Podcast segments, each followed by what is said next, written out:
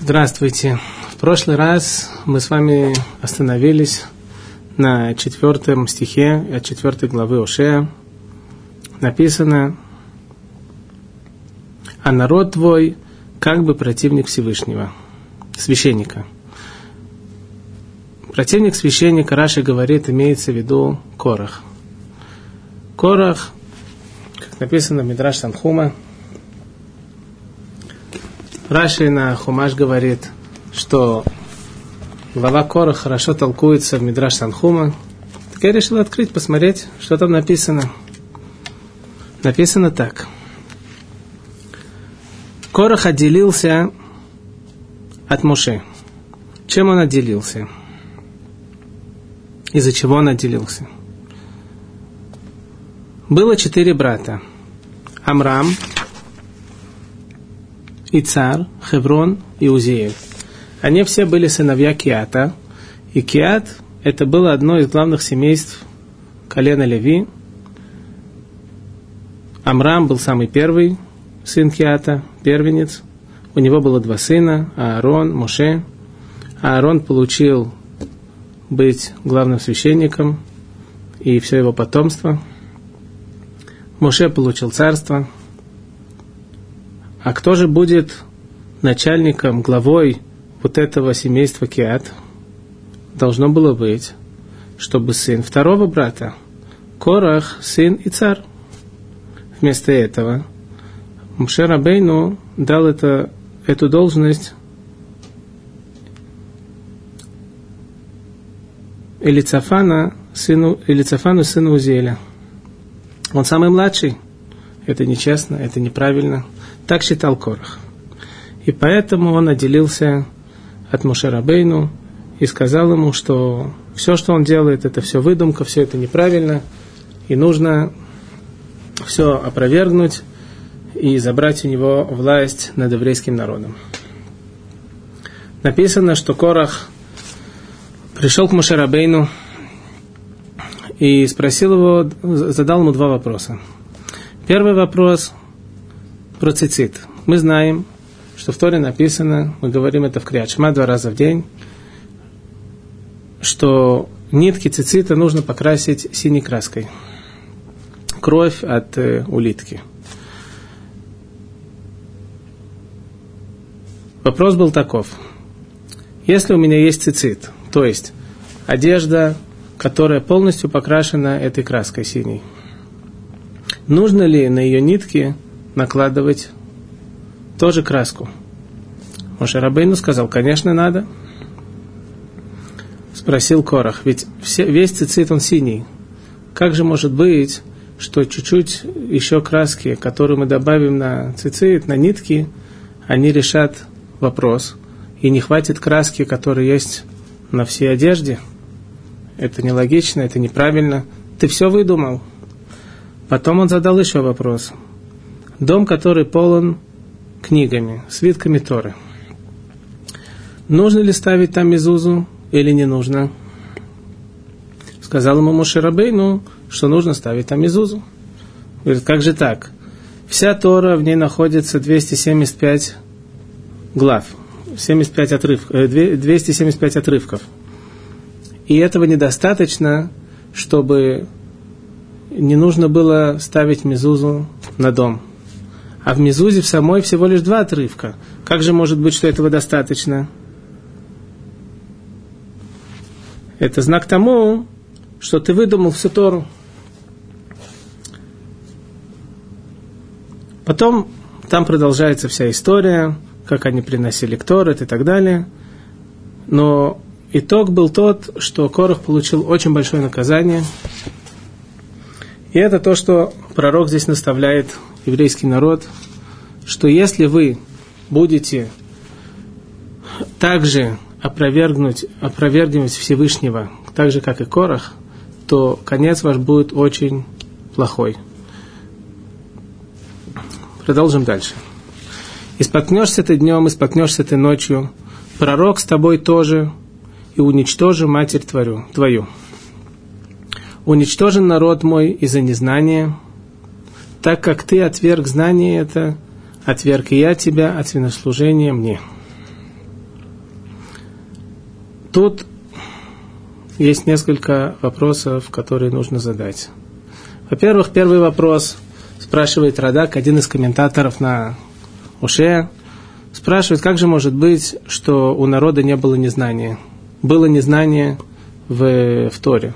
Ведь были же и настоящие пророки, которые учили Торе еврейскому народу. Отвечает Радак,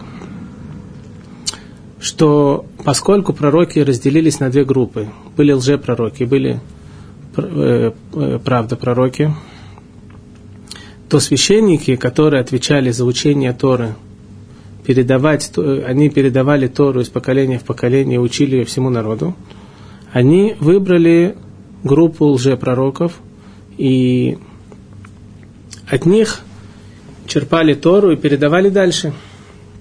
Вместо того, чтобы выбрать настоящих пророков и делать это через них –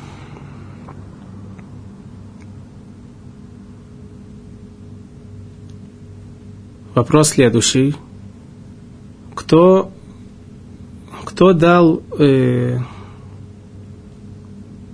задачу священникам учить евреев Торе? Это написано в, в книге Дворим. В книге Дворим, когда Яков перед смертью благословлял своих сыновей, он им сказал, что Шевет Леви будут преподавать Тору. Учат закон, законом твоим Якова и учение твое Израилю.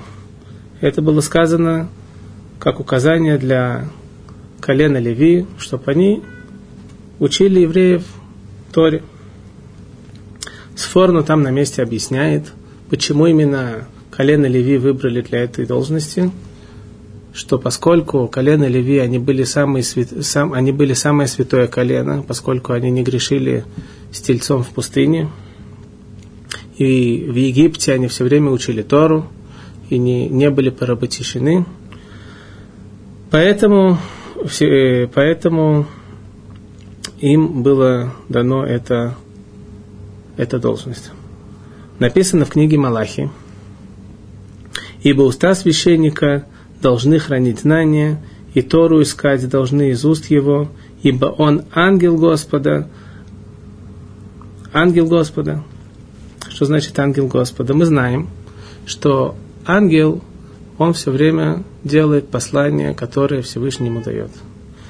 И здесь тоже колено Леви названы ангелом, потому что они посланцы от Всевышнего учить евреям Тору.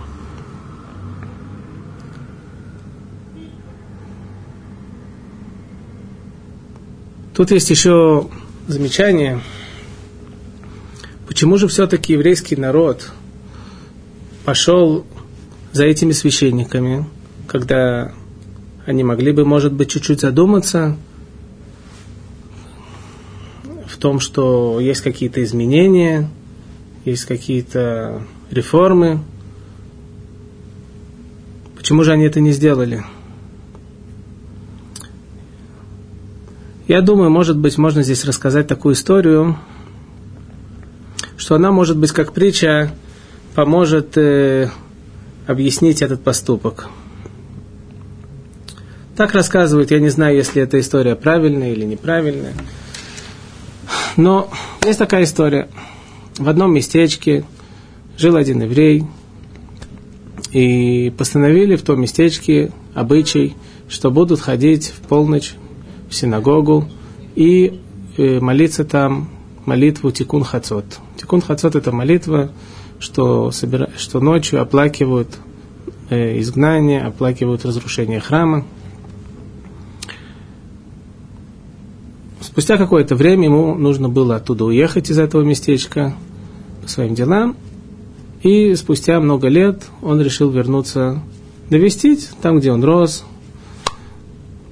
посмотреть место, где он жил.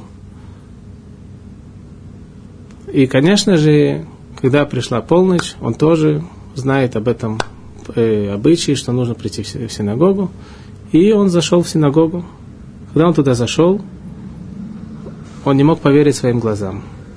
Он увидел, что все столы накрыты всякой едой, всякими явствами, стоит много спиртного на столах, и, и э, люди просто напиваются, некоторые пьяные лежат на полу. И он спросил, в чем дело? Что вы здесь делаете? Они ему сказали, как же так? У нас уже давно-давно обычай приходить в синагогу ночью, объедаться и напиваться. Откуда это пришло? Поскольку зимой было очень холодно, так самые первые люди, которые начинали соблюдать этот обычай, приносили с собой чуть-чуть спиртного в синагогу, чтобы как-то согреться. Но потом прошло время, и люди взяли то, что не важное, и оставили то, что важное. Перестали читать молитву Тикун Хацот, начали напиваться как, э, как алкоголики. Почему это произошло? Потому что не, не вникали, не, не, не обращали внимания, что на самом деле от них требовалось, что нужно на самом деле делать. И может быть это то, что произошло и в то время, которое Ушея нам тут рассказывает, что евреи оставили Тору и шли за лжепророками, за священниками, которые шли за лжепророками. Продолжает окончание стиха. Так как ты забыл Тору Бога твоего, забуду я сыновей твоих. Раши на месте говорит, что причина тому, что Всевышний забудет сыновей, это связано с залогом на горе Синай. Этот залог описывается в Мидраше Раширим. Там написано, что когда евреи пришли на гору Синай получать Тору, то Всевышний потребовал гарантов, которые будут гарантировать то, что евреи будут соблюдать Тору. Тогда евреи предложили, чтобы их отцы были их гаранты. Что значит гаранты? То есть, благодаря того, что есть кто-то, который может их представить перед Всевышним – это будет гарантировать то, что они будут соблюдать. И поскольку и тогда Всевышний, и тогда еврейский народ предложил, чтобы Всевышний взял наших отцов, Авраам, Ицхак и Яков, и Всевышний на это им ответил, что нет, несмотря на то, что евреи понимали, что поскольку у нас есть такие святые отцы, то не может быть, что их потомство будет нарушать Тору. На это Всевышний ответил, что несмотря на это, есть что-то, что мешает нашим отцам быть гарантами. Насчет Авраама Вину, он сказал, что когда Всевышний обещал ему, что его потомство наследует Эрец Исраэль, Авраам Авину попросил у него знак, который докажет о том, что это сбудется – и это показывает о том, что есть недостаток в вере, поскольку у Авраама Вину, что был такой большой и святой человек, был такой маленький недостаток в вере, это уже его лишает быть гарантом. Что значит? Значит, что, например, если я, кому, я хочу взять у кого-то в долг деньги, и он просит, чтобы я принес ему гаранта, который будет гарантировать, что если я не верну, то он сможет к нему обратиться и взять у него долг. Но если я приведу ему человека, который уже и так ему должен деньги, так он не годится быть гарантом. Он и так ему должен. Пусть он сперва вернет свое, а потом будет возвращать другие долги. То же самое здесь. Авраам Авин, он как бы был должник перед Всевышним, потому что не было все сто процентов. Было что-то, что мешало и поэтому он не может быть гарантом. Тогда что же с Ицхаком? А, э, Ицхак написано, что он любил Исава. А в книге Малахи написано, что Всевышний ненавидит Исава. И Ицхаку тоже требовалось ненавидеть Исава. Но это не очень понятно, потому что мы знаем, что ненависть – это очень плохое качество, мы должны от него отдаляться – тем более, когда речь идет о сыне. В книге Орхот Садикиим, который обсуждает всякие качества, всякие виды поведения, которые требуются от человека, у него есть глава, которая занимается ненавистью. Шестая глава. Тут он описывает, как это ужасно ненавидеть, как это влияет на душу, как это плохо. Но в конце главы он пишет,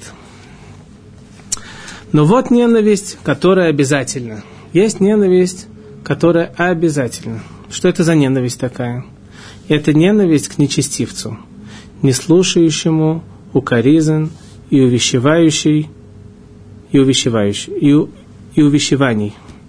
Заповедано ненавидеть его, как сказано, страх перед Всевышним, ненависть козлу.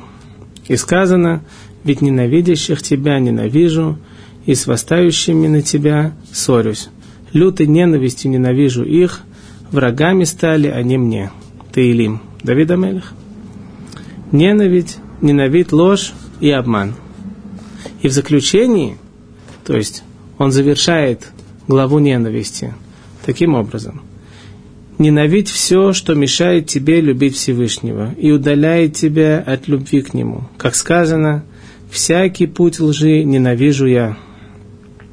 Это великое правило – ненавидеть всякий путь лжи. А где увеличишь ненависть к несправедливости и злу, там прибавишь любви к учению, как написано, ложь ненавижу и гнушаюсь ею, Тору твою люблю я. И люби правду и мир, как написано, правду и мир любите. Вот мы видим, что поскольку Исав он не был большой праведник, поэтому требовалось от Ицхака его ненавидеть. И несмотря на то, что у Ицхака были свои причины для любви его к Исаву, все-таки на уровне Ицхака, нашего святого отца, это было какой-то недостаток. И поэтому он лишился права быть гарантом для еврейского народа получения Торы. Потом следующий отец Яков – тоже не смог быть гарантом. Яков сказал, «Сокрыт путь мой от Господа, а суд мой ускользает от Бога моего». Это идет речь про то, что когда э, братья пришли к Якову и сказали ему, что Йосеф его загрыз зверь, то Яков не принял как должно эту новость, он обратился к, нему, к Всевышнему и как бы с претензией сказал ему, я не понимаю, что ты делаешь, как это так на самом деле, то, что от него требовалось. Это при, принять эту новость с любовью и знать, что все, что Всевышний делает, это добро, и это самое лучшее для нас, что может быть. Поскольку Иаков это не сделал, так также была претензия к Якову на эту тему, и он также не смог быть гарантом. Потом обратились, э, э, потом евреи предложили, чтобы пророки были наши гаранты. Э, пророки могут быть гарантами по той причине, что они нас наставляют на правильный путь, как себя надо вести, что надо делать. И благодаря этому мы никогда не, спу- не сойдем с пути Торы, и все время будем соблюдать заповеди. Но Всевышний на это им ответил, что поскольку будут также и лжепророки, которых вы будете слушать, как мы видели в прошлых стихах, поэтому пророки не могут быть гарантами. Тогда евреи сказали, возьми наших сыновей быть гарантами. И тогда Всевышний согласился. Почему? Потому что дети до 13 лет, у них нет заповедей, и, соответственно, у них нет грехов – и поскольку у них нет никаких грехов, так они совсем чистые, и у них нет никаких долгов перед Всевышним, и поэтому они могут быть гаранты. Поэтому, когда еврейский народ нарушает законы Торы и не прислушивается к Торе, тогда Всевышний забирает свой долг от наших сыновей, и, и не дай Бог, сыновья умирают, болеют и так далее. И это то, что написано «Забуду я сыновей твоих». Чем многочисленней стали они, тем больше грешили они предо мною. Славу их обращу я в бесславие. Слово многочисленней пишется Рейш Бет Мем. Рубам. Слово рубам, как, как написано, многочисленнее. Но на самом деле нужно было бы писать рубам через вав. Рейш вав бет мем. Поскольку это так не написано, мудрецы это толкуют в метраж дворим как рабам. Рабам – ихние раввины. Поскольку ихние раввины грешили предо мною, славу их обращу я в бесславие. Что поскольку э, раввину полагается слава за то, что он знает Тору, он учит Тору, он дает эту Тору дальше, следующему поколению, ему полагается слава за это. Но поскольку они это не делали, поэтому Всевышний заберет у них эту славу, потому что она ему не положена.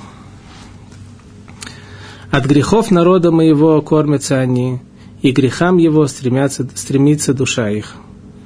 Что значит кормятся от грехов? Как это касается еды?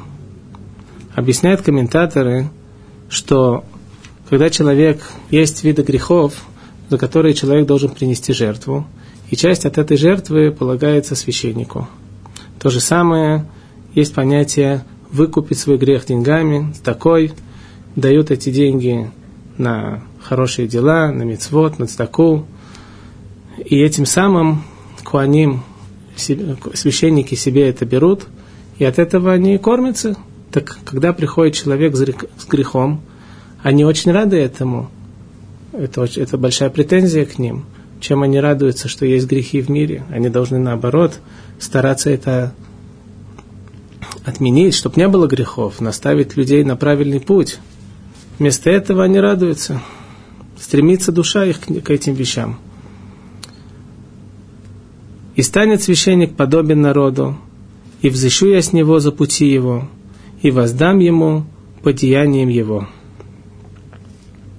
Тут мы встречаем, что, как Раши говорит на месте, что Всевышний наказывает и тоже награждает меру за меру. Как человек себя ведет, так же Всевышний его или награждает, или наказывает. И это поведение Всевышнего, оно все время, все время во всех случаях, если мы видим какое-то наказание, мы всегда должны подумать, как это может быть связано мера за меру по нашему, по нашему поведению.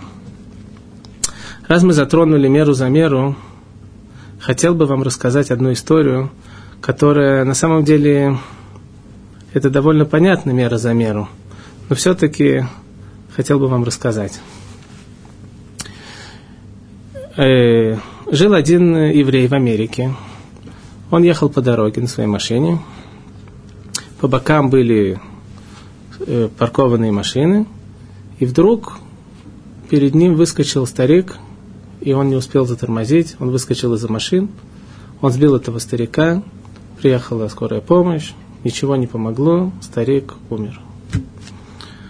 Для него это был большой стресс. Он убил человека. Были суды, его оправдали. На самом деле он был не виноват, ему ничего не было сделать. Но все-таки душа его очень ему мешала, не было спокойствия никакого. И каждый раз, когда он проезжал через это место, у него был большой стресс, и это мешало ему вести нормальный образ жизни. Так через какое-то время они решили приехать в Израиль, навестить Святую Землю. И когда они рассказали своим близким про эту историю, то им посоветовали пойти к Равхаим Каневскому, чтобы Всевышний продлил ему дни, чтобы он им посоветовал, что делать, как себя вести, как выйти из этого состояния. Они назначили встречу, пришли к нему, и Рафхайм Каневский ему сказал, тебе нужно уехать с твоего места, где ты сейчас живешь, в другое место. И тем самым ты отвлечешься от этого случая, и ты сможешь вернуться колею жизни и прийти в себя. Как только они вернулись в Америку, сразу же начали в поисках нового места жительства. Искали, искали – вдруг нашли объявление, что продается дом за городом, и этот дом э, был одного старика, который умер, и дети его хотят поделить деньги этого, имущества всего, продать этот дом, там все осталось на местах, вся мебель, все вещи, все осталось как есть, и каждый, как, то есть, так, таким образом они это хотели продать. Они очень обрадовались, цена, цена была подходящая, и они купили этот дом. Въехали туда и начали разбирать вещи, что нужно выбросить, что убрать, поставить свои. В этом доме был также чулан. И, конечно же, там тоже ну, они хотели разобраться, посмотреть.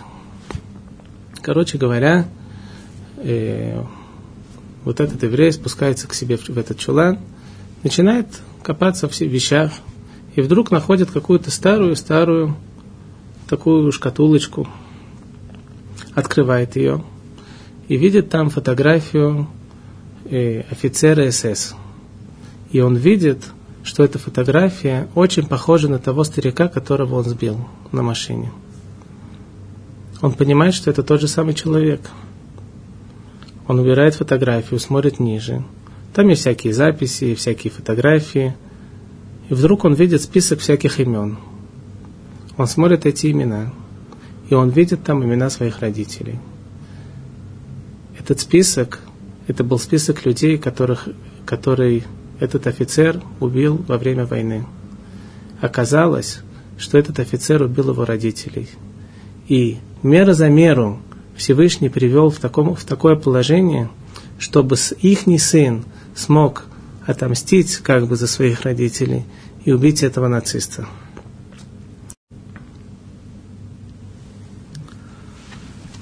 Продолжаем дальше.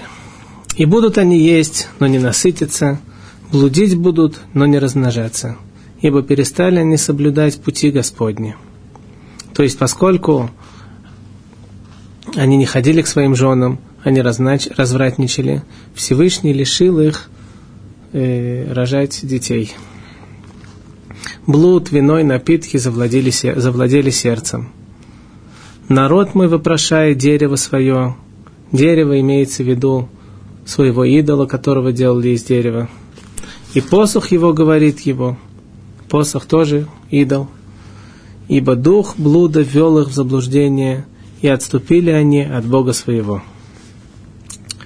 На вершинах гор приносят они жертвы, даже не стесняются, публично на вершинах гор приносят жертвы для своих идолов, и на холмах воскурение по дубам. Березой и теребинтом, ибо хороша тень их. Поэтому разврат, развратничают дочери ваши, и невестки ваши, ваши прелюбодействуют.